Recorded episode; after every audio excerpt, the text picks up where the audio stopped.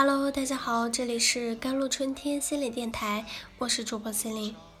今天跟大家分享的文章叫做《你永远不知道恶语有多伤人》。你想过有天会杀人吗？生活里人与人之间的摩擦不可避免，有的握手言和，有的却越演越烈，最终付出生命的代价。一位女医生。在和人发生摩擦的几天后，选择结束生命，让自己从难以停止的舆论中抽身。他的死没有凶手，却人人都是帮凶。带着暴力冲突的新闻总会有着天然的关注量。妻子疑遭男童碰撞，所以人员将男童摁在了泳池暴打的标题。已经展现了一个彻底的熊大人形象，一点小事都要计较，连小孩都要暴打，关键他是还是公职人员，这让整件事情带上了一点欺负弱势群体的意味。类似这样七九字的新闻，加上男子打孩子的视频，很容易就激起了民愤，人们都化身正义使者。在屏幕之后，对男子和女医生口诛笔伐，高赞评论区就是一票，却没有人关注。为什么男子会暴打男孩？只是撞了一下。为什么新闻里只有男童母亲的说明？对方的解释究竟如何？一些网友只是在明确男子打人的事实之后，便加入了人肉熊大人的大军，完全没想过。敲打键盘的满腔热情，可能是被利用的舆论利刃。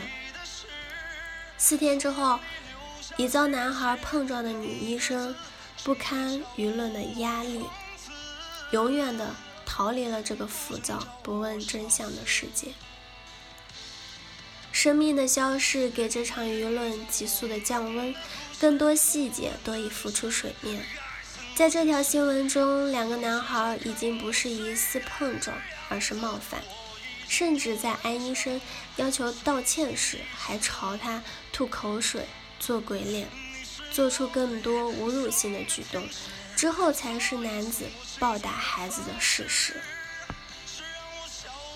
这件事情也根本没有如新闻里的以孩子挨打结束。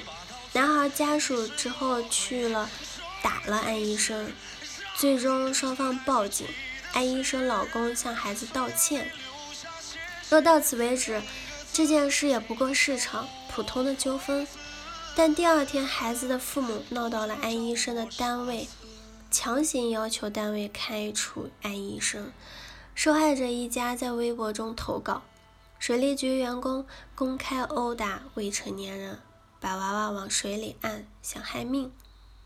一条没有前因后果的新闻，说了部分的事实，一部分人以正义之姿，盲目的选择了相信，掀起了一场舆论的暴力。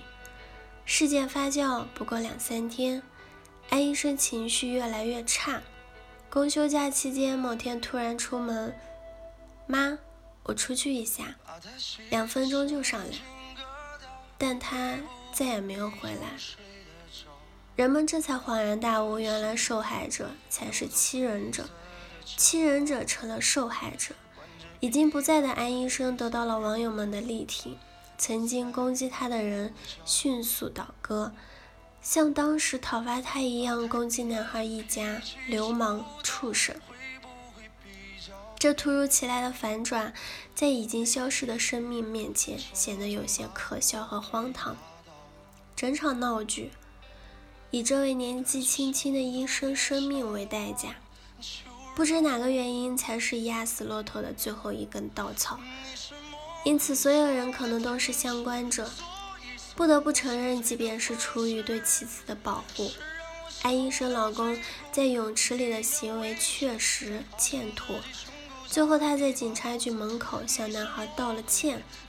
在对安医生朋友的采访里，对方说。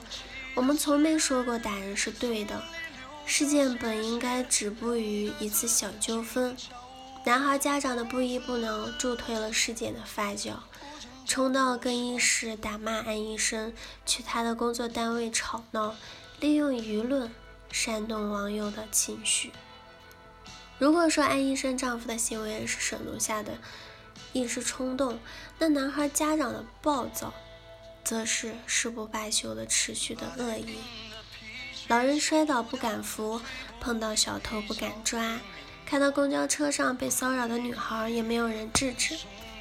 我们每天都在感叹着现实生活中越发冷漠的人性，可在网络世界中，很多人摇身一变成了不计回报的深渊之人。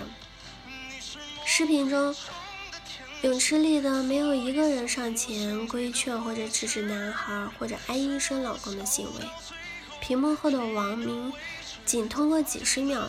画面就开始主持正义了。通常人们一看到一则社会的事件，就会自然的把其中的人物标签化、脸谱化，迅速区分为谁好谁坏，谁是弱者，谁是强者，按照自己的固定思维先入为主，只相信自己愿意相信的。网络暴力根源很多。最重要的是它的匿名性，让人脱离了道德和制度的约束。好了，以上就是今天的节目内容了。